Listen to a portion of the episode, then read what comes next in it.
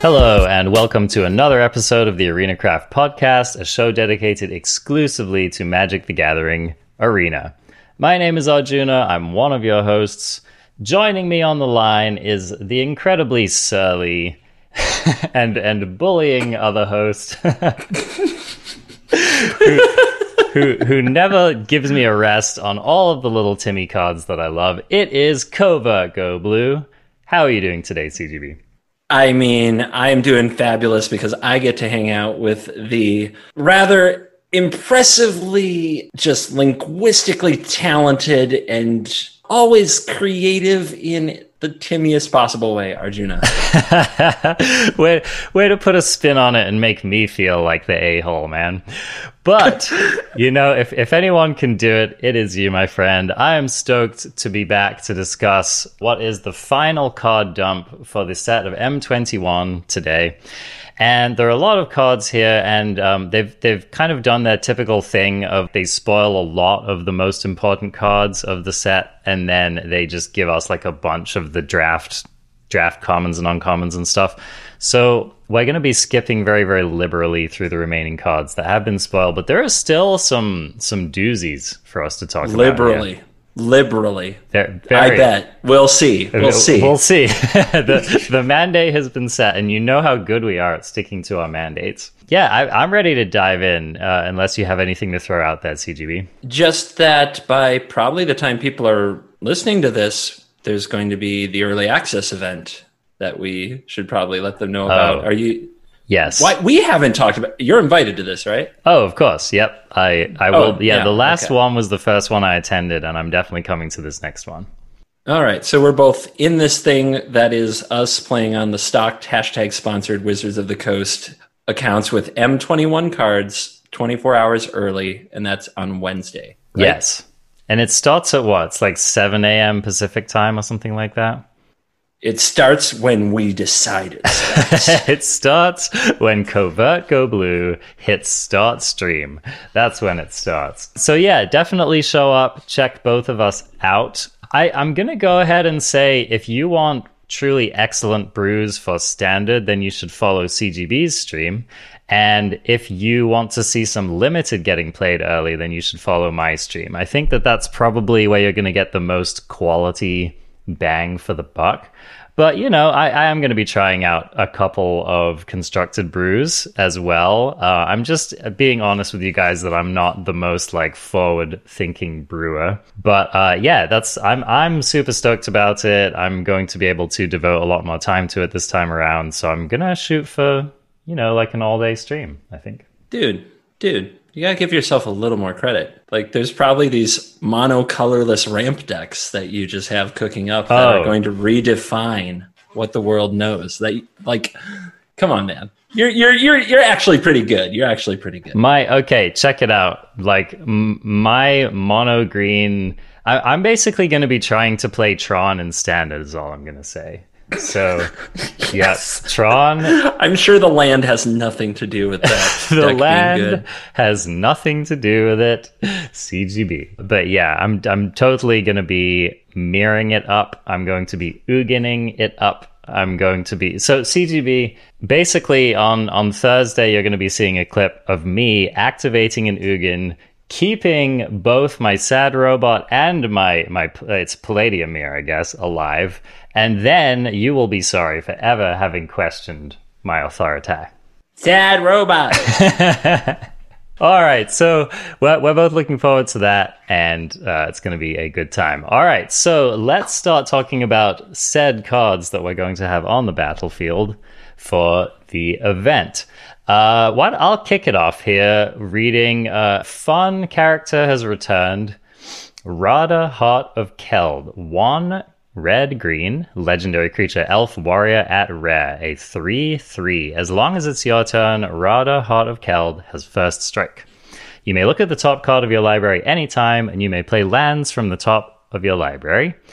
And as if that wasn't enough, uh, you can pay four generic and a red green, and you can do this as many times as you care to. Radha gets plus X plus X until end of turn, where X is the number of lands you control. So that's a lot of text for a, a kind of a fancy creature here, CGB. My my first thought in reading this card is that being able to play out Radha and spike a land off the top of your deck is not the worst thing in the world. But I don't know that this card particularly has a home in standard. Is that something that's jumping out at you?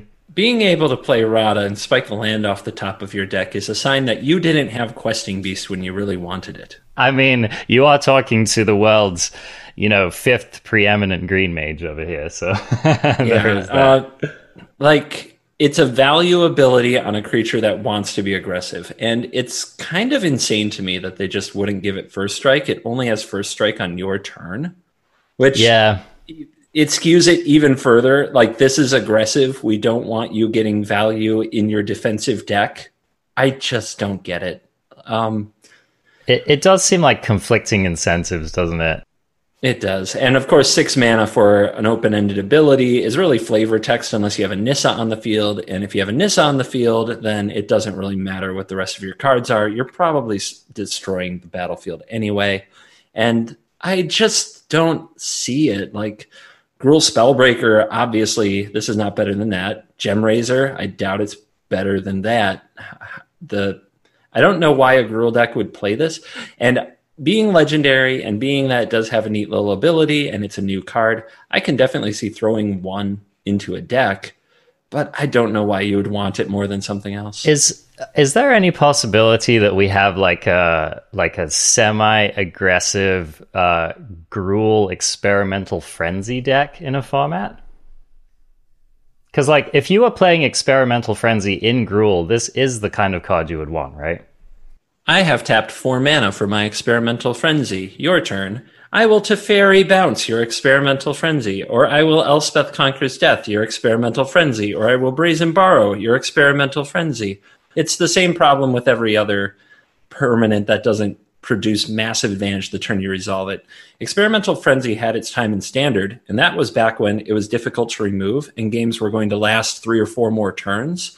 And during that time, Frenzy's value could absolutely dominate. Now, decks get their engine and the game ends the next turn, effectively. Uh, an uncontested engine for one turn is death. Experimental Frenzy can't duplicate that it does seem cool. I wish this card actually had come out in Guilds of Ravnica. I agree. Before War of the Spark, because this would have been a really sweet card for that format. Yeah, I agree. It's so it's it's an odd card, conflicting incentives. I don't know, might see play in some very random deck at some point. Why don't we move on to this next card? Uh, why don't you read this Sublime Epiphany for us, CGB? Okay, you can go get a drink or something. Yeah, yeah. I, I like to save the books for you. him, him, him. The audiobook version of Sublime Epiphany coming soon. So this is for blue blue for an instant, six mana for an instant rare. Choose one or more. Counter target spell. Counter target activated or triggered ability. Return target non land permanent to its owner's hand. Create a token that's a copy of target creature you control Target player draws a card. I uh, also shout out to the wedding cake in your brain art going on. It really is something. Salvador Dali in, inspired, I suppose. But um, I don't know. This more people have shared this card with me than I thought was actually possible. Mm, I okay. Like everybody want just wanted to send me this card, and when I stream, everybody wants to share this card with me and talk to me about this card. And uh, yeah, blue is in my name, and this seems like one of the bluest cards in a minute because you have all these options. And for those who don't know, Cryptic Command, like one of the most popular blue cards of all time, that came with four options. This is six mana, comes with five. I was just gonna say this is like Cryptic uh, Command, right? crypticest command. the, the, most cryptic command. There will probably be a 10 mana, 10 option blue instant at some point. That will be the crypticest command. But in the meantime, for standard, we have this thing, and it's six mana. It's a meme, right? Look, I, it's not like I'm not going to play it. I'll build yeah. a deck with four of these for fun to give people a good time and really test it out. But in my heart, I think we land on a one of or a zero of because six mana is too much. Well, you know what gets me about this card, right? Is even if you did deign to put a card like this in your deck, it's not like how many modes are you realistically going to choose when you resolve this, right? Because, okay, like counter target spell, draw a card. That's easy enough, right? That's a thing that you could do. But like if you want to make a token, then you have to have a creature in play, which decks that run Sublime Epiphany may well not. I guess return target non-land permanent to its owner's hand, that could be a relevant thing. I think it's unlikely that you're going to counter target spell and counter target activated or triggered ability at the same time um, unless your opponent has like a Hydroid Krasis on the stack. So that's one of my beefs with this card. I mean, aside from the obvious, just like six mana instant aspect of it, I just wish that it felt like it was going to be a little more epic when you did actually resolve it, you know?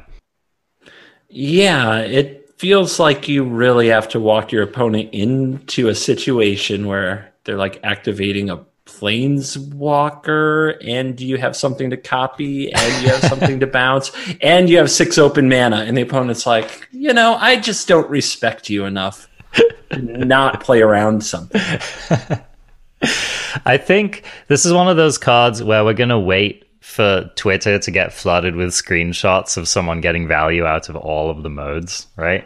Well some people brought it up to me at like casualties of war. It's the blue casualties of war you don't always have to hit five things with casualties. When you do, it's a, an epic meme. The thing about casualties is it, it at least takes three or four things off the battlefield, never to return. This might stop a thing from entering the battlefield and put one thing back in the hand where it will return from, and may or may not create a copy of something. It's just a lot it's a lot less battlefield impact for sure. It's it's a lot going on. So I think that we're mostly going to just appreciate the art, which as you pointed out truly is quite sublime.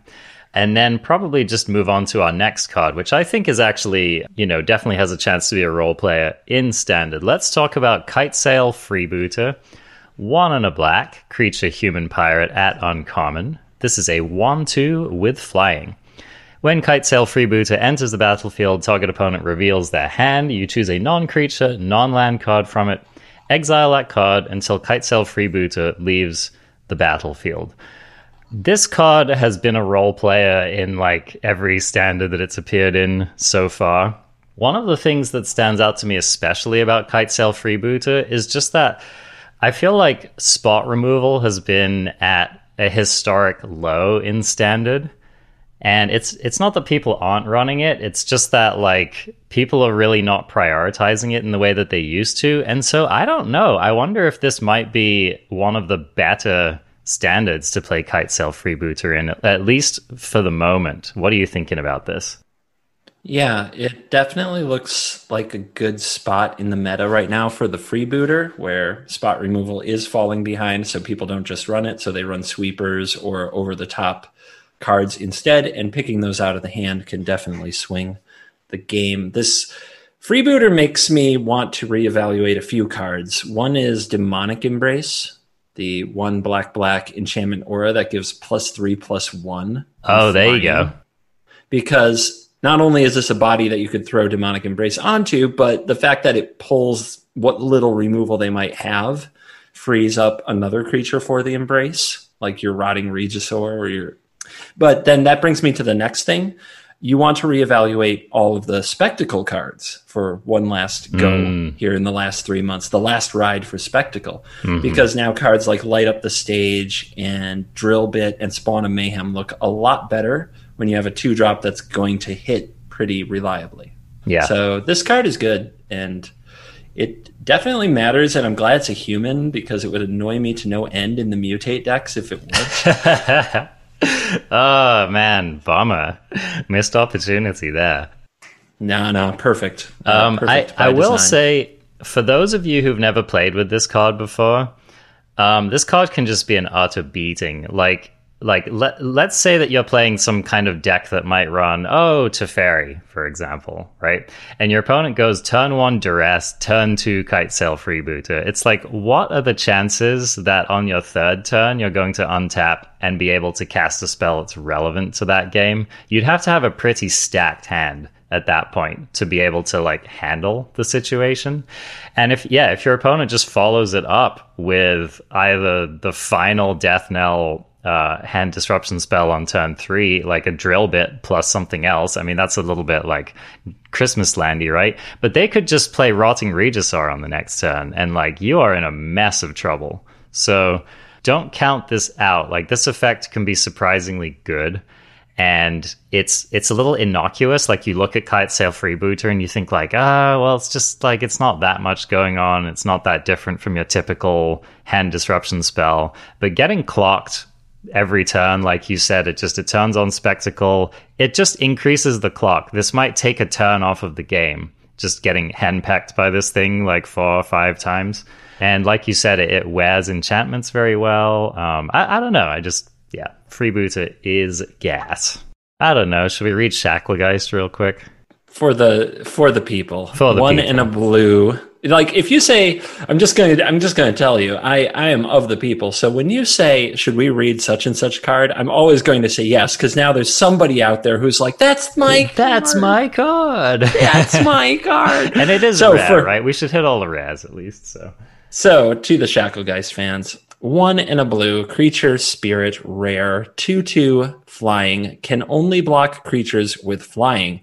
Tap two untapped spirits you control Tap target creature you don't control. Right. I.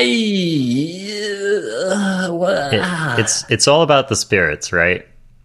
What spirits? Well, okay, so it's interesting you say that. Now, we're not we're not I don't know if we're going to talk about Jumpstart on this show or not, but I will say that for those of you who play Historic, they just actually spoiled a card, which I believe, I think all the Jumpstart cards are jumping straight into Historic. They uh, just spoiled rattle chains, I think it was. Um, Ooh, okay. That's which, a card. Which is like a very, very good spirit. I, I think it was rattle chains. If it wasn't, it was another one of those two mana important spirit enablers. If it's Selfless Spirit, that would Selfless Spirit would be card. gas. Um, so there are some very, very relevant spirits and formats. Like I think spirits have seen play in modern. And I, I just can't get hyped about historic spirits though until they print lingering souls. Yeah, I mean it, it probably needs a few more prints, right? But that's what I see in this card. I think that this card is squarely aimed at historic because you're right. I mean, like how many other spirits do we even have in standard? Like, do we have any? I, I can't I, even. We, I mean, think okay, of one. What do, Kykar makes spirits. Ethereal Absolution makes spirits. Afterlife creatures. That's Afterlife creatures make spirits. Ugin is a spirit dragon, so uh, six mana Ugin makes spirits. oh, are those spirits? Yeah. Oh, that's cool. Six. You know, for six mana and two activations of that, you might tap a creature with this thing. you, uh, you uh, no, I mean this. Enable your two-two flyer. Yeah, that's great. This this doesn't pass the Teferi test. It doesn't pass the Bone Crusher Giant test. It yeah. doesn't pass the relevant and standard test yet. There have to be much better spirits available. And maybe before this thing rotates, we'll have a return to Innistrad or something. And did they have to? Did they have to make it only able to block creatures with flying? Haven't we reached a point in Magic now where like your two-two rare flyer doesn't need a drawback? No, absolutely not. I mean, obviously, if this thing could block ground creatures, it would just be we can't have Ugin getting like we can't have um Uro getting chump blocked. No. Okay. No, no. Uro must hit. Blocking's for suckers, man. We we pay money these days to block. You know what I'm saying? so, yeah. Well, okay. So Shacklegeist, keep an eye out for spirits. Maybe in some future standard, we'll have a playable spirit deck. Maybe in some future historic deck, we'll, uh, uh, historic format, we'll have a playable spirit deck. Ooh, ooh. Okay. I, I want to tackle this next one here because you know that people are going to be having fun with this card. All right. Nine lives. We made it, CGB. We made it. One white, white enchantment at rare. Hexproof. Whenever an enchantment has hexproof, you know some stupid shenanigans are about to follow. If a source would deal damage to you, prevent that damage and put an incarnation counter on nine lives. When there are nine or more incarnation counters on nine lives, exile it. When nine lives leaves the battlefield, you lose the game. So, wow. I mean, First of all, this has some strong text on it, right? The the first thing that yeah, I yeah, you lose the game is a real alpha it, move. It, it is. It's a humdinger, right? So, um, and and the first thing I want to note is I actually made the mistake of initially thinking that you could blink this card.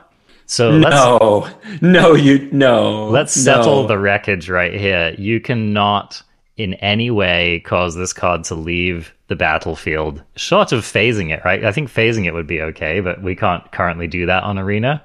Why why not? Why why can't you why can't you return this to your hand with Teferi and then replay it to reset it? Because I've only had that suggested to me about 50 times. Yeah, I'm pretty sure that does qualify as it leaving the battlefield. Which what happens if it leaves the battlefield? I think you lose the game. You lose the game. So the, I, I, can't. Oh my god. The only exception is if you play one of my favorite cards in this set, which is discontinuity. So that we might have some kind of mimi, mimi deck going on there. So let let's just talk about how this plays out. So if it says if a source would deal damage to you, prevent that and put a counter on this. So um, this card is not the kind of card you're going to want to play against any deck that's going wild, uh, wide or that's intending to deal damage to you from multiple sources a turn because you'll just die. You'll probably die quicker from the nine lives than you would have from the damage. So if you were even realistically trying to play this card, you'd probably want to play it against a deck that was looking to mobilize one threat against you. I wonder, like, how problematic would this card be against, like, if you were playing Temur Reclamation and your opponent played nine lives against you? Like, could that actually be a problem for you? It can be a problem if there's literally zero ways to interact with this card, which is reasonable. Because what do we currently have, right? It's, Blast um, zone. planar Blast Zone, Blast Zone would be a tilt. yeah, uh, yeah. So um, with Blast Zone in the format, the answer is no. You can't. This, that's a terrible idea. Please retire yourself. Turn in your DCI number. Oh wait, that's not a thing anymore. Surrender your collection. oh man, uh, yeah. You do have to be in a place where there is no answer, and you have to somehow have inevitability in your deck so maybe Teferi's tutelage mill deck, like actually buying two or three turns to mill is what it takes. That is a meme. I'm not saying that will be a standard thing, but I mean, a nine lives Teferi's tutelage deck doesn't sound insane to me because what this thing does gain you against decks that are incredibly wide with a variety of damage sources, like like Cavalcade of Calamity, which would be hilarious. Um, but if you're against a typical like mid range deck trying to beat you to death with a, never mind. Does Questing Beast just hose this card? Uh, Prevent uh, yes, that damage. It does. it does. So yeah, don't don't play this against. It turns out the beast kills the cat in this case. I was Crush going to say also plays around it. Oh my god! Why? Why? Oh my it, gosh! As if I those can't. cards weren't already good enough, right? I was trying to put together a scenario where this could be good, and then I had to read the card again and learn that preventing damage is currently not a thing you can rely on. Oh my god! Yeah, so, I mean, I don't know. I, am sure Saffron Olive's going to build a deck around this, but yeah, I mean, I don't know. I literally wouldn't play this card unless it was in my sideboard and there was like a very particular deck in the meta that was looking to beat you down with one thing. I, I don't well, know. So, probably unplayable. I would say this is broken for a very specific format.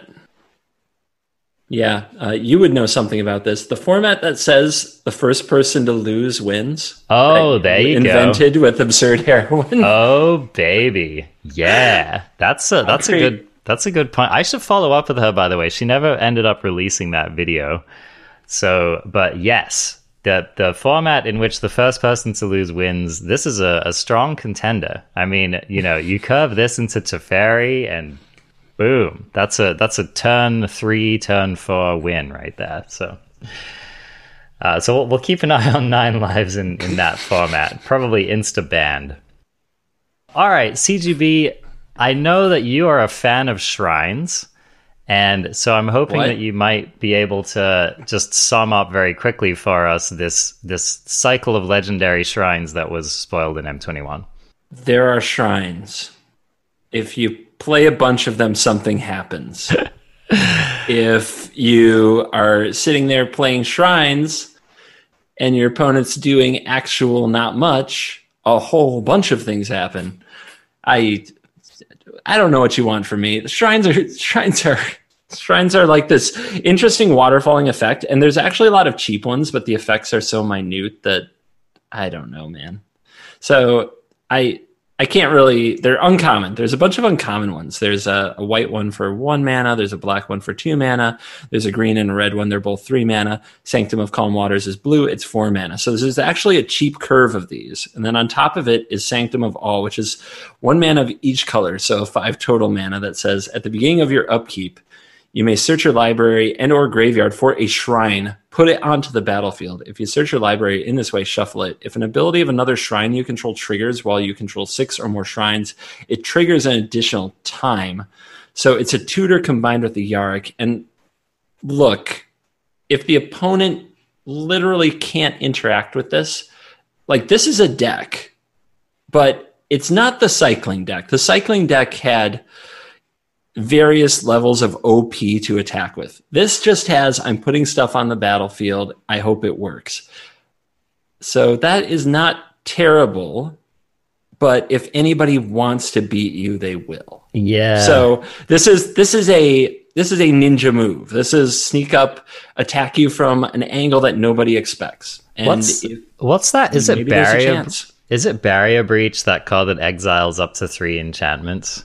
That card is in the format. That would be a Heliod's Heliod's intervention is in the format to mm-hmm. just wipe it all out. And I think that the biggest downside to shrines is all of these are legendary, even the uncommon ones. So if you draw two, oops. Yeah. Yeah. It's I, I don't know. It's like okay, like we've seen five color control decks before. So like you could, for example, run a deck that just had like one copy of, of each of the shrines, one copy of each of the Hondens. I don't know, maybe double up on a couple ones that feel important, and then just fill out the rest of the deck with various other like controlling cards. And yeah, I mean, it would be fun. I don't, I don't like that. Nope, no, that's not I the way you would go I, about no, it. I, no, I think that the only way that these are good cards is if they're triggering off two or three times, so they need each other. Like any any game where you draw a few controlling elements and a shrine is a game that you're just not going to win. Um, but I will say that there are pieces that work here. Um, enigmatic incarnation is one of them. If you draw multiple shrines, you can turn a shrine into a creature It's a of cool some kind. Idea. Yeah, not sure what creature, but you know, there's got to be a few good ones that you want. The other like really big one is Calix, right? Oh yeah, Calix. Calix from yeah, Calix is the. The, the hated Calix of Theros, who was never any good. But here, plus get a shrine, minus exile a thing, put it under a shrine. That's that's pretty gas. Yeah, that's that's really good, right? So yeah. there are some things, and this is going to attack from a different angle and impress some people. I think. Do you think anyone's going to try this with the Enchantress's presence in historic? Yeah, I guess. In standard, I mean, Setessan Champion is the it's ultimate kind of fail. The, the, the, stand-in for that. yeah. Yeah. Setessan champion in in standard fails the Teferi Elspeth conquers death. Yeah. Test and the Narset test. And yeah, like, one of, just gets dunked on. One of the bigger disappointments of of that set, I think. But uh, yeah, I, you know, here's the thing. Like like okay, like, is this going to be a tier one deck in standard? Probably not. But this is one of those kind of decks where you laugh it off and then you end up losing to it and you're like, hmm, that was actually surprisingly powerful. So, uh, yeah, yeah. It's not quite the new cycling. I think cycling's a lot better, but I think it's the new gates. Mm, yep. That's a good, that's actually a really good comparison. So keep an eye out for it. Because here's the thing okay, there are a lot of decks that have access to enchantment removal, but there are certain decks that do not. And you might just find yourself in a matchup where you're staring down a bunch of enchantments and you're like, I can just literally never win this game. So uh, I, I like it. It's flavorful. I'm definitely going to be looking out for it and maybe trying to build around it. Let's talk about this card's gotten a, a more attention than I thought it was going to get, and a lot of very, very, very good players are saying that this card is very good. So we should pay attention to it. Barrin Tolarian Archmage, one blue blue, legendary creature, human wizard at rare. It's a 2 2. When Barrin Tolarian Archmage enters the battlefield, return up to one other target creature or planeswalker. That's interesting text. Or planeswalker to its owner's hand. At the beginning of your end step, if a permanent was put into your hand from the battlefield this turn, draw a card. So this is clearly a creature that expects certain things to be going on. Um, you clearly have to probably build your deck with Barrin in mind. I don't think you can just jam Barrin into any random blue deck. But I don't know why. Why do you think people are so impressed with this card, CGB? Well, the first thing I have to do is challenge exactly what you said. Why can't right. this go in any blue deck? Yeah, I mean, okay. So let's let's take a look at it. Um, what's the what's the card that this reminds us of? It's like the two two that bounces a creature. What's that guy called? You might say Exclusion Mage. Yeah, it's an Exclusion Mage, or yeah, Man-o'-War. Man-o'-War is the one I'm thinking of, right? So this is Boomer card, yeah. Yeah, it's kind of like a Man-o'-War. I mean, that's always been a reasonable tempo play. I guess. Not good enough for standard these days, certainly. We expect a little more from those cards these days, like Reflector Mage, for example, was uh, a card that was very playable in standard. Actually got banned in standard, which is interesting. So, you know, the effect is powerful, but of course, Reflector Mage denying the recast for a turn was the reason that card was so good. But I, I don't know. It's like my average blue deck. No, I don't think it wants Barrin. Like what what deck are you picturing that doesn't want a body that bounces a creature or planeswalker of your own or of the opponent's. I just think that it's a bit slow for our current standard. I think there are a lot of decks that don't care about this very much. Like Cat Oven decks don't really care about this. Uh, there's a lot of aggro decks that are just going to go wide enough or that creatures are cheap enough they're not going to care about it. So and i'm talking you know strictly as like doing this to your opponent's stuff right? So using this as a tempo play to slow your opponent down. These cards are ideal against kind of mid-rangey creature decks decks that are looking to resolve a lot of like three and four plus mana creatures. And these days the only creatures that are seeing play that are like that are like cards that you know don't really care about this, like Questing Beast, for example.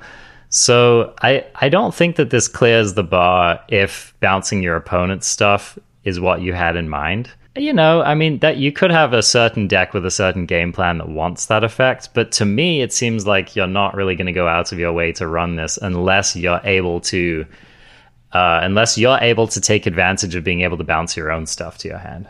That's my read on it. So a lot of what you're saying is is correct, but I think that we're missing why. The big reason why is the Teferi test. Like a lot of the format is shaped by Teferi. You you agree with that, right? Yeah. Yeah. So in a world where there is already Teferi on three mana threatening to bounce and gain value, the whole format is going to play cards that are kind of avoiding that interaction like that still have a profitable interaction there. So if if we take away the whole thing about just making an entire part of the game unplayable, as in interaction, counter spells, things of that nature, if we take that out of Teferi, what's better, this card or Teferi? I'm not sure. To say, so so if Teferi didn't have the static, yeah, forget the static. Forget the static. Just talk about battlefield presence. Which which card is better, this or Teferi? I don't know, man, because you get to you get to draw a card off of Teferi, whereas you don't get to draw a card off of this unless you bounce your own thing, right? Right. But in a tempo format, what's better, a card in your hand or a 2 2 on the battlefield? Something actually on the field right now that can attack, block, do stuff. I, I kind of read your point. I think The question for me though is would you rather be left over with a planeswalker or with a tutu, right? The thing is that the planeswalker just dies a lot. Like like bounce a fervent champion. Fervent champion just kills it. Sure. Like Teferi dies a lot. And It in does. that case it like gained one life. But the format is still like revolving around it. That's why Robber of the Rich, Dreadhorde Butcher, um, all these cards, like Mayhem Devil just picks it off. Like like all all these things pass the Teferi test or they don't get played. This is a different this is this card has a similar impact to that side of the Teferi test, but it leaves something behind, whereas Teferi just dies. I'm not saying it's better than Teferi. What I'm actually saying is all of you waiting for Teferi to rotate so you can play creatures that cost three or more mana that don't pass the Teferi test. I've got bad news for you. There's a new test. Because Barrin actually does come down, bounce a thing, and leave a body behind. And yeah, that's just Man-o'-War. But Man-o'-War was a card back when Standard was pretty messed up. You know, Man-o'-War was played with Force of Will. you know what I mean? Yeah. Brainstorm. These were standard legal cards once upon a time. Yeah. Winter Orb is a pretty fun one to play with a, a, a Man-o'-War effect that like so I mean like this card is good and I do want to point out it says at the beginning of your end step if a permanent was put into your hand from the battlefield this turn draw a card. Barrin doesn't have to do it. Correct.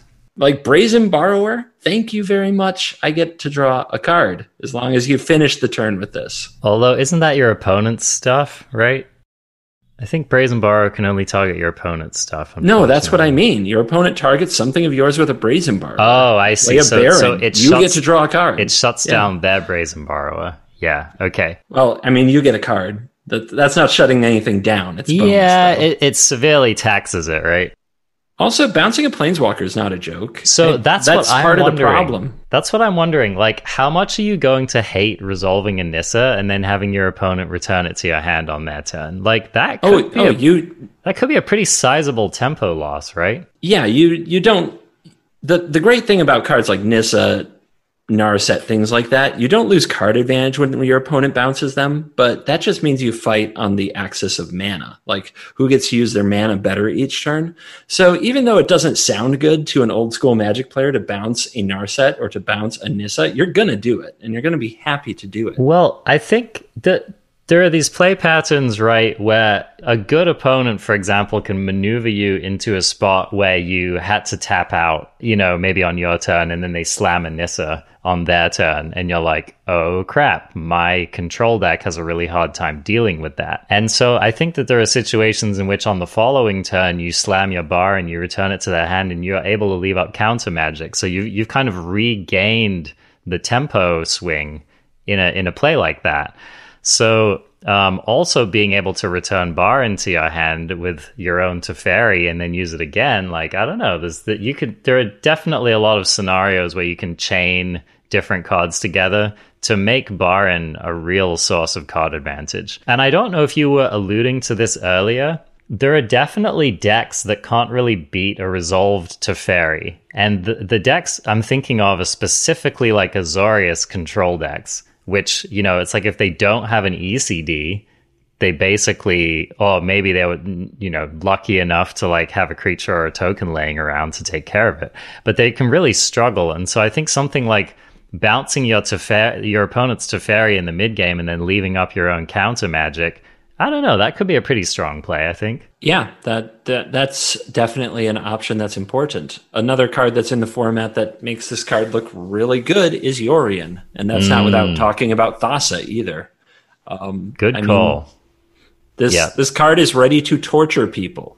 and that's why people that's why like that's why the good players that you talk about are excited about it. It's Yeah. just there's not really there's not a significant downside. It, it's only if you play this on a completely empty board and you played a three mana two two for some reason. Like like if there is a planeswalker or creature involved on either side of the battlefield with an ability of some kind, this card can be very relevant. I mean, just play it in Simic, bounce your own Gemrazer, and draw a card. Hmm. Like that's not terrible. That's No. perfectly acceptable. No, it's also like like let's say your opponent has a reasonable board and you do something like beginning of your turn activate your own Teferi, bounce one of their things, and then you play Barrin and bounce your own Teferi, right? That's just a thing that you could do. You get to draw two cards that turn. You get to have a Teferi in your hand for the next turn. Something like that could, you know, that that kind of interaction could snowball into a lot of tempo for you over the course of the game. So, I think Barrin bouncing Teferi and Teferi bouncing Barrin is kind of a loop which though a little mana efficient could just generate an incredible amount of advantage over the course of a control game. So, that's that's the kind of stuff I'm looking out for here. I think a final thing I want to note about this is just that we've all gotten used to Teferi being able to target basically anything except planeswalkers. But Barrin is only creature in planeswalkers. So like don't go around thinking you can do a gotcha on someone's wilderness reclamation or something with this because you will be unpleasantly surprised. Why don't we move on? Uh, there's another spirit here, actually, which seems worth at least talking about. Do you want to read Ghostly Pilferer for us? Ghostly Pilferer is one and a blue for a spirit rogue. Rare 2 1 creature. Whenever Ghostly Pilferer becomes untapped, you may pay 2. If you do, draw a card. Whenever an opponent casts a spell from anywhere other than their hand, draw a card. Discard a card. Ghostly Pilferer can't be blocked this turn this is a this is not a flyer. I always feel like I have to say that when we have a spirit that doesn't fly because it feels weird. yep. Agreed. What do you think of this card? This is the kind of card which and I don't want to use this refrain too much, but this is the kind of card which in the current standard wouldn't do very well. Like um, any standard that Mayhem Devil is a big deal in, you don't want to run cards like Ghostly Pilferer. However, there's a surprising amount of card advantage potential stapled to this thing. And I actually think that this card could be kind of an annoying card in a control mirror. Like this card could fill some of the role that a card like uh, the other ghost, Spectral Sailor, filled in in control mirrors in Theros standard, where like your opponent boards out removal and you bring in a card like this, which over the course of a reasonably long game could draw you quite a number of cards. So I think the card advantage potential on Ghostly Pilferer is quite real. I don't think that you're playing this to kill your opponent, although a 2 on unblockable can be relevant in certain situations. But the ability, like, if your opponent is doesn't have creatures on board, and if your opponent doesn't have a good way of dealing with your creature, then uh, I don't know. I, I think Ghostly Pilfer could have a place. But having said that, I read this as being a card that's the current meta is a little bit hostile to. So that's kind of my initial take. I can't imagine ever wanting to play this card at all right now. Um, the the biggest killer for me is where it says if you do draw a card, like you have to pay the two mana when it becomes untapped. So at the beginning of your turn. Two mana is a big investment at the beginning of your turn, taking away all your other options before you've even hit your draw step. I just I don't see it. I think that the text that has to be good for this card, like look, you don't want to discard cards to make this unblockable. I don't think it's a very aggressive card. I don't think that you want to pay the two mana at, when you untap it very often, almost never. So I don't think that's important. I, I don't know that I exactly agree with that. Um, you don't have to, but let me finish the point what there's no way I play this card unless I actually think I'm going to get two or three cards off the whenever an opponent casts a spell from anywhere other than their hand, draw a card clause. So if we're looking at like like Uro is probably not a great example. Like where where are we looking? The the Chandra plus one. We're looking at light up the stage, like some of these type of effects, perhaps. It does seem they are emphasizing that kind of effect in this set. So yeah, I, I think it could be relevant. Lurrus, right? Well, yeah, yeah. Lurrus, the card itself. It, it's weird that they nerfed Companion and then this comes out. Yeah, yeah. I mean, I think maybe Ghostly Pilferer isn't doesn't line up well against a Lurrus deck anyway, but if your opponent's doing a lot of reanimating, then Ghostly Pilferer could be actually pretty good. I, I agree with you. I definitely think it's an edge case. I definitely think it's a role player, but This is like one of those cards that you might see come out of the sideboard in a targeted matchup and do some work. Or, I mean, it, it could easily see no play. Like I'm not, I'm not yeah, trying to I'm, champion this card by any means. Okay, okay. Because I, I mean, I would, I would, I would probably put a bet on this scene zero play in a pro tour level. Yeah, I'm, I'm not attached to this card by any means. Um, I just think it has enough text on it and I and I do think a card like this would have been good at certain points in past standards. So and it is a spirit. So just keep an eye on that. If there are enough again, like we said, if there are enough playable spirits, it's also a rogue, right? So looks like they're pushing rogues a little bit for what it's worth. Okay, let's keep moving along. Is Daybreak Charger good? I, w- I want your opinion. It's it's right there on the bottom. Oh, it's this the, one, uh, unicorn. Yeah, I, I, want your opinion on this one really quick. It's okay, a, like like in an aggressive deck. All right, let's read the card. Yeah, uh, one white unicorn, three one creature, and when Daybreak Charger enters the battlefield, target creature gets plus two plus zero until end of turn. I read this, and at least on a temporary basis, it's like if it's like five power for two mana. Mm.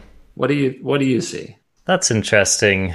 I mean, we've had effects similar to this, right? Like Drill Master Sergeant. My initial read is it's not quite good enough.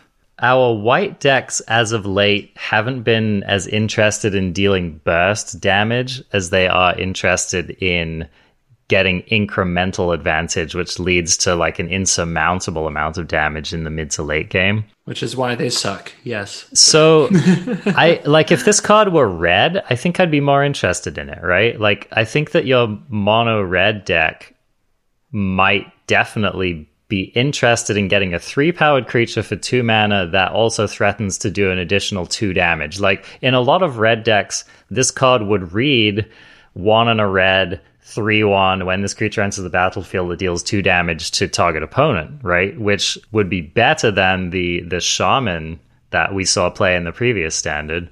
So yeah i think it's in the wrong color. That's kind of my opinion. Okay. I, am I'm, I'm just curious. I, I think it might see some play but i'm not positive.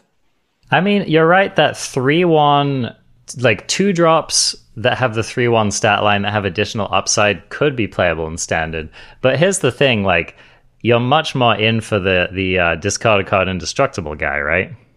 Oh yeah, hundred percent. But the two drops are so bad. I'm actually interested in some other, in another three one with an ability for two.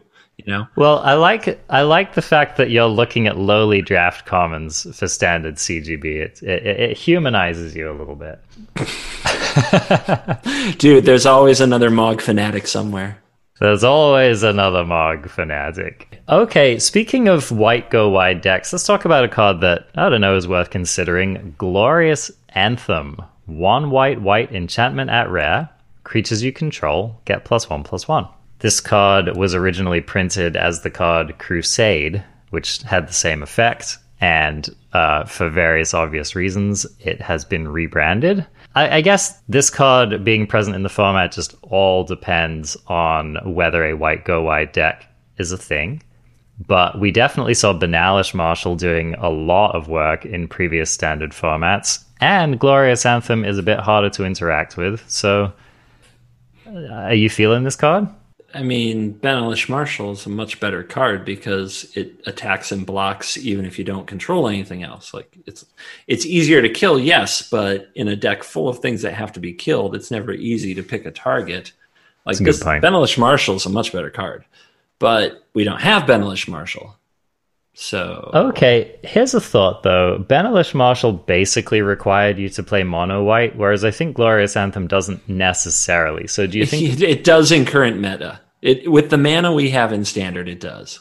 Uh, I don't know that I agree with that. Like, you're not necessarily wanting to curve into Glorious Anthem, right? Like, how many white white one cards are being played in two or three color decks. Well, I think that that's more a reflection of the fact that like white aggro decks just aren't really a thing. Definitely, you're not going to try to fit this into your Mardu Knights deck. But I think if there's like a green white tokens archetype or like a some kind of Boros tokens archetype, I would definitely consider Glorious Anthem as an option. I, I think that the two pips versus the three pips is a huge difference in castability.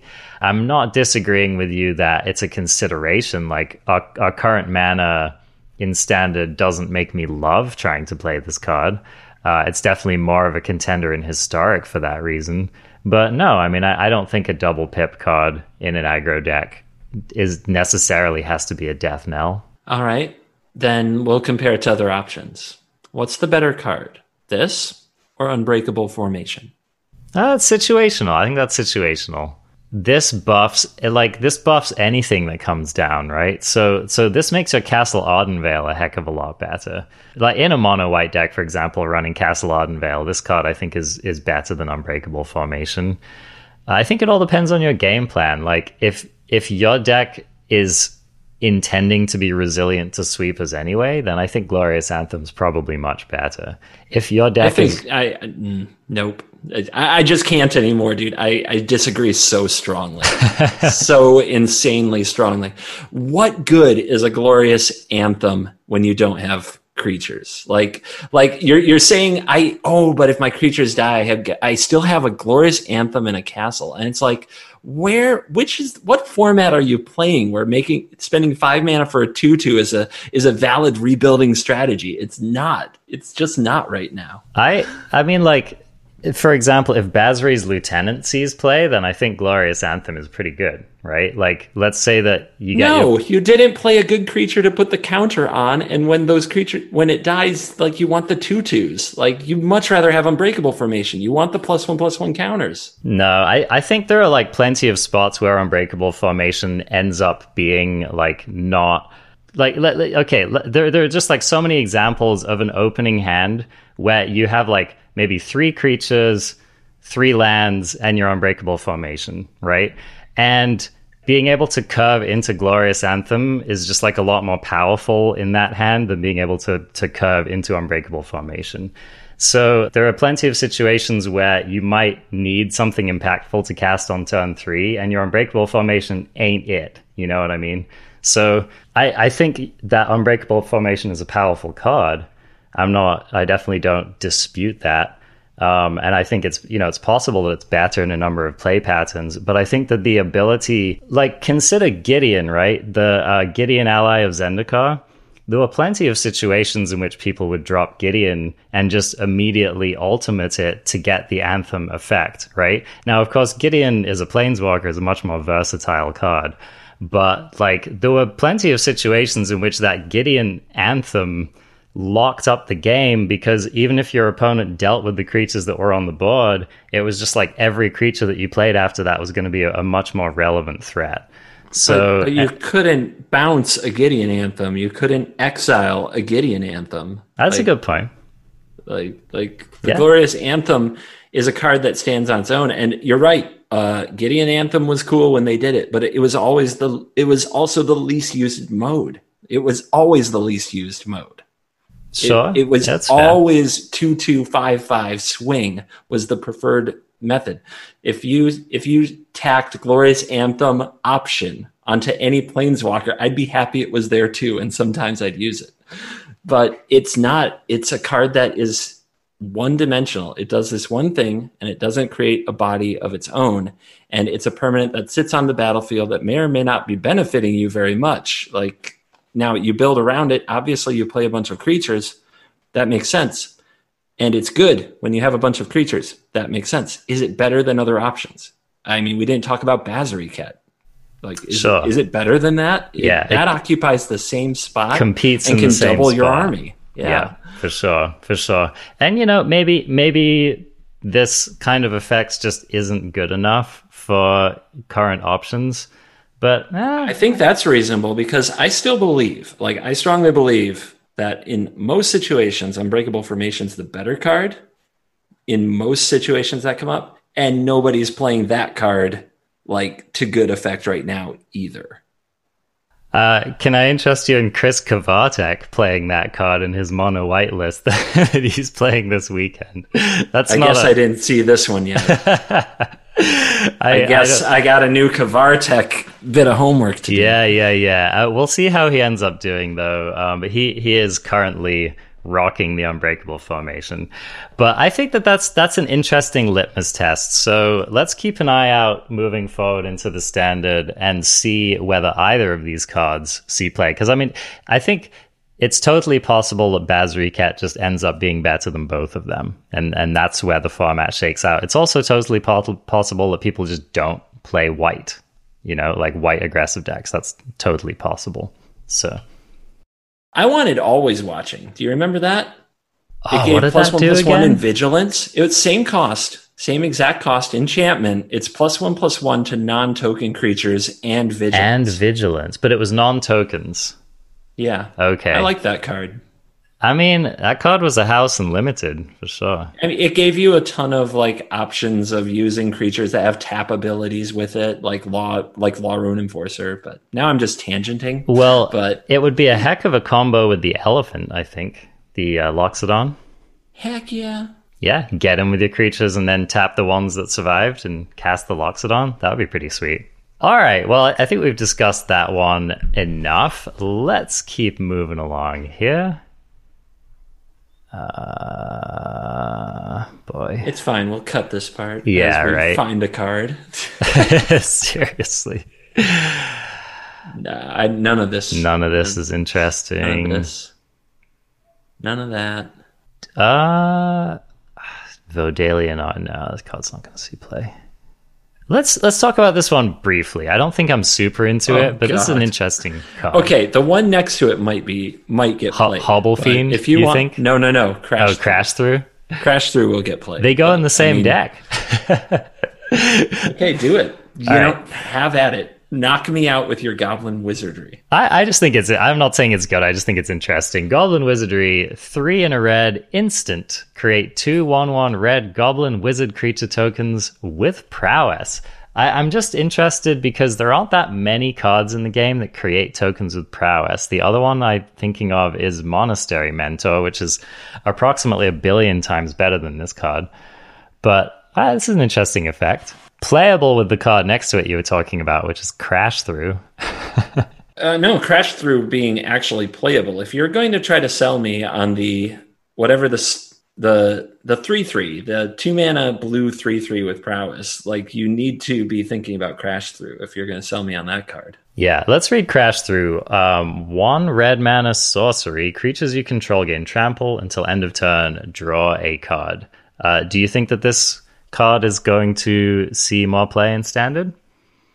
I think it has potential. We still have Arclight Phoenix. Like I said, if you actually want the blue card whose name is escaping me, the the cast for I'll cheap one, the cast for cheap one, Stormwing Entity. Yeah. If, if, you want Stormwing Entity to be cast for two mana, you needed another card like this in the set, and we have it. It's in red. So you're talking is it, which I think you want to talk anyway. Mm-hmm. Crash through triggers cards like Runaway Steamkin and Sprite Dragon. Crash through gives trample to your colossification creature if you untap it. Uh, I mean, okay, there's just stuff. It's got stuff. Yeah, you raise an interesting point. Do you think that the combination of cards like Stormwing Entity and Sprite Dragon and even possibly Arclight Phoenix. Like, do you think that all of these things combined might make up for like an aggressive is it Flyers deck in the format? If it does, it like cards like this are 100% necessary because the problem that that deck has is you can't be spending two mana on a card like Discovery, Dispersal, or Radical Idea in this format. It's yeah. not enough payoff for two mana to draw a card and make a little bit of progress. But for one mana, which is a big deal, half the cost of a two mana card, you can still do other things. Like, then yeah, we're, we're talking about potential to do stuff. Triggering prowess and drawing a card for one mana has been known to be useful. So this is the great hope for Sprite Dragon, Stormwing Entity, Arclight Phoenix to do something before this format rotates. Yeah, that's that's an interesting thought. And I think even after after the Phoenix leaves the format, if we get more support for this kind of deck, it could be a role player. Because I mean, Sprite Dragon is a heck of a card, man. Oh yeah. I just also want to say Uro is still here and giving Uro like trample and food is might just be what some decks just want to do is more Uro. That's interesting. Like a Temur Temur deck running Uro. oh, you know, there's a few of those around, like Temur Reclamation, for example. Yeah, Temur Reclamation really wants that crash through, man. I don't. I mean, I'm not saying that that's necessarily the right thing. I'm just saying it's an option that normally Uro versus the cat oven is still grinding. Uro with trample versus the cat oven. Crash through, keep an eye on it. So, this next card is a card that we alluded to earlier on this podcast, and I think that we may have actually skipped it by accident in our previous uh, review. And I do think that this card is definitely worth talking about. So, why don't you read Demonic Embrace for us, CGB? This is an aura, enchantment aura, one black, black rare enchant creature. Enchanted creature gets plus three, plus one, has flying, and is a demon in addition to its other types. You may cast Demonic Embrace from your graveyard by paying three life and discarding a card in addition to paying its other costs. What's up with this? Plus three power and flying that you can continue to get back from the graveyard. It reminds me of a little card they called Rancor. Granted, Rancor is incredibly powerful and not necessarily an apt comparison with this card, but I mean, you know, this this might be like our standard power level Rancor. Don't discount the power of an aura that buffs creatures' power dramatically and that you can keep buying back from the graveyard because basically any creature in play becomes a threat with this and the fact that it gets flying is is pretty massive, I think. I think the flying's the best part. Yeah. The the idea of casting it from the graveyard is pretty daunting. Three life, you have to pay the cost and you have to discard a card. That is you you you better kill him. You know, like like they better be dead uh, when you do that. But it combines really well with rotting Regisaur because you can discard it to the Regisaur and then take your draw step and discard the land you top deck to get this onto the Regisaur and swing for freaking ten in the air. Uh, that's not a joke. So I can see this card being useful. I, it needs good two drops, really, because that's the weird thing about it. And Kitesail Freebooter is one of the reasons I'm excited because an aura is so much more potent if the if you know the opponent can't kill it. So I, I think that's a big reason. I mean, just two drop Freebooter gives you not just the card that you hide underneath it, but the information. Is it going to be better next turn? To suit something up with demonic embrace, or should I develop my battlefield and play a spawn of mayhem or a rotting regisaur? Like you just figure out how to pace your your threats. Also, I'm gonna go. Are you ready for Janktown with this baby? Lay it on ready me. Ready for this, dude. Dude, you can enchant your opponent's Hydroid Krasis with this, so it can't block your Baneslayer Angel. Oh snap! We broke it. because it turns it into, into a demon. a demon. yeah. Got him. Got him. Got him. I, there are definitely aggressive decks that are going to be interested in this card. I even think just slapping this on your Order of the Ebon Legion could be a totally fine play. Uh, Order gives, of the Ebon Legion? That's a uh, really old Fallen Empires. Is it Knight Knight of the Ebon Legion? Is that what I'm thinking of? Yeah, Knight of the Ebon Legion. Okay. Order of the Ebon Legion's the really old. Oh, black, that was the. It's like cost two. It costs like black black or something. Yeah, yeah protection yeah. from white. I uh, man, I've I've just played too much Fallen Empires. What it comes Knight down of, to. yeah, Knight of the Ebon Legion. That's the card. I mean, that thing is awesome, right? That's awesome. Yeah. So so here's a few nice things about that. Is that if you curve Knight of the Ebon Legion into this, this can hit for that four for life loss, uh, which puts a counter on the knight, and then the next turn you're threatening to have like a seven powered flying attacker. So that could easily be game over. Of course, people talk about throwing this on Rotting Regisaur, like you said. That's a 10 power flyer, which is, you know, you don't take that many hits from a 10 power flyer before you die. One of the things that's nice about this card is that even if your opponent manages to kill all of your threats, it's like in the mid to late game, all you need to do is top deck like a cheap aggressive creature, and you can just demonic embrace it up and it's just it's always a threat, right? So it makes it makes your opponent have to deal with every single creature that you put on the battlefield.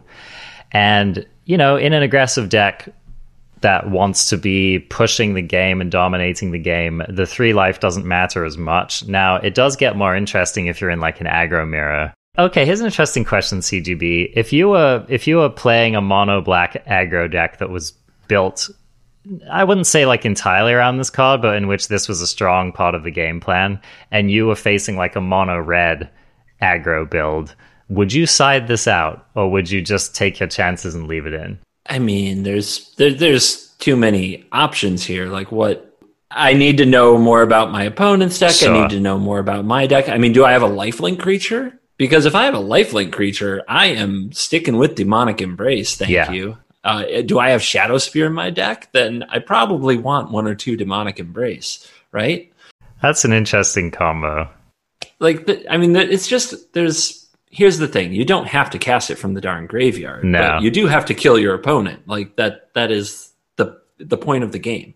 So, as far as does Demonic Embrace help you win, I think the real question isn't whether or not you bring this in against like an aggro mirror, it's I think the only place this is bad is against oh I don't know brazen borrower cards of that nature, right? Uh, yeah, you, you just don't want to spend three mana and not hit the opponent. That's that's the risk. It's it's a pretty substantial tempo loss, and to be honest, even just against Teferi, it might be a pretty bad tempo loss. I mean, yeah, don't play like an idiot. You should be fine. Yeah, I mean, you, and you definitely get your damage in with it, right? So maybe hitting your opponent for six or seven and then getting it bounced back to your hand along with the creature it was attached to is an okay transaction for you because you got enough damage in. But that's just something to think about. And let me also can I also just throw in there though that like the black two drops mostly suck because they are mopey after you play them. There yeah. are some pretty good ones that get you value, like Burglar Rat, Yarok's Fenlurker. The problem is the one one body doesn't matter. Well, it's now now it's a four two flyer. That's that's a big difference. You know what I mean? It's an interesting take on the notion. I don't know if your like resource denial and aggro plans go in the same deck, but I think you're definitely right that it it makes the card more relevant. If you're playing against a control deck, for example, that might be the kind of of card slash tempo advantage that you're looking for. Dude, this thing with uh, Tymaret is a five four, right? Yeah, just those just, two cards, just on its own. Just a five four screaming skull. That's what I'm in for. That's kind of compelling. So yeah, this definitely makes mono black aggro lists look interesting and yeah, I, I, think this this card has a lot of potential. I think I think that's it. Okay. I think we have reached the end of all of the cards. Impossible. Uh, inconceivable. How could they possibly make a, a limited amount of cards for us to talk about? I just figured it was permanently endless. Well, it could be if we wanted to talk about Jumpstart. I mean, I think I think we're in permanent spoiler season from now on. Oh my goodness. Yeah, that's this is this is the life of a magic player. So, thank you for sticking with us for what was a fairly comprehensive overview of, you know, a lot of the players in the set slash a lot of cards that Arjuna liked. Um Lovely. I this that's that's title right there. yeah. Yeah, exactly. So, yeah, I don't know. I'm I'm excited to play this set. I'm excited to start jamming for the pre-release event, and I stand by my my saying that this is my favorite core set so far. I think it's going to shake up standard, and I think it's going to be a very fun limited set too. So that's about all you can ask for, right? Oh yeah, I agree. Doing this, um, talking through new cards with you is a good time. We should we should like make a podcast. This is good. This is freaking sweet. We should we should, yeah we should like hang out. You know. Yeah. people might want to listen to this. People might be into it. All right. Well, if you enjoyed this show, then please keep showing up and subscribe in your app of choice. You can subscribe on YouTube as well. Arena Craft Podcast, pretty easy to find. Please note this came up recently that uh, someone had trouble finding the podcast in that app, and it's because they searched Arena Craft one word. It is two words. Two so words. Arena space craft space podcast. That should bring it up for you. Unlike Covert Go Blue, which is all one word, which is how you should search if you want to find him and his content. He is active on YouTube. He is active on Twitch. Those are two of the best places to look for his content. He streams Monday through Thursday, 4 to 6 p.m. Eastern. He's going to be playing in the Wednesday event. I'll be playing in the Wednesday event. So stop by and check us out. And thank you so much. And we will look forward to talking about the new standard format next week. CGB, I am pumped for that. Me too, man. Always one of my favorite shows after we play these cards, getting to rub your nose in how insanely wrong you may have been. you know, I have to say it's it's kind of a podcast tradition, CGB, of like every every new set since I started this podcast, you and I have had like a week one meta discussion. So we're going to be continuing wow, a fine tradition. Right. You're right. That is true. Yeah, yeah. It is. It is so much fun. Yeah. Come back. It's going to be great. Awesome. All right. I will catch you then, my bro. Later.